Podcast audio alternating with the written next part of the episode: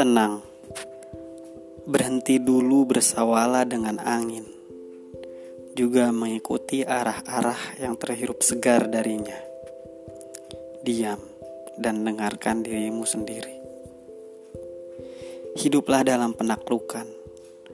Apabila nur pagi telah mengendapimu, berangkatlah dengan rencana.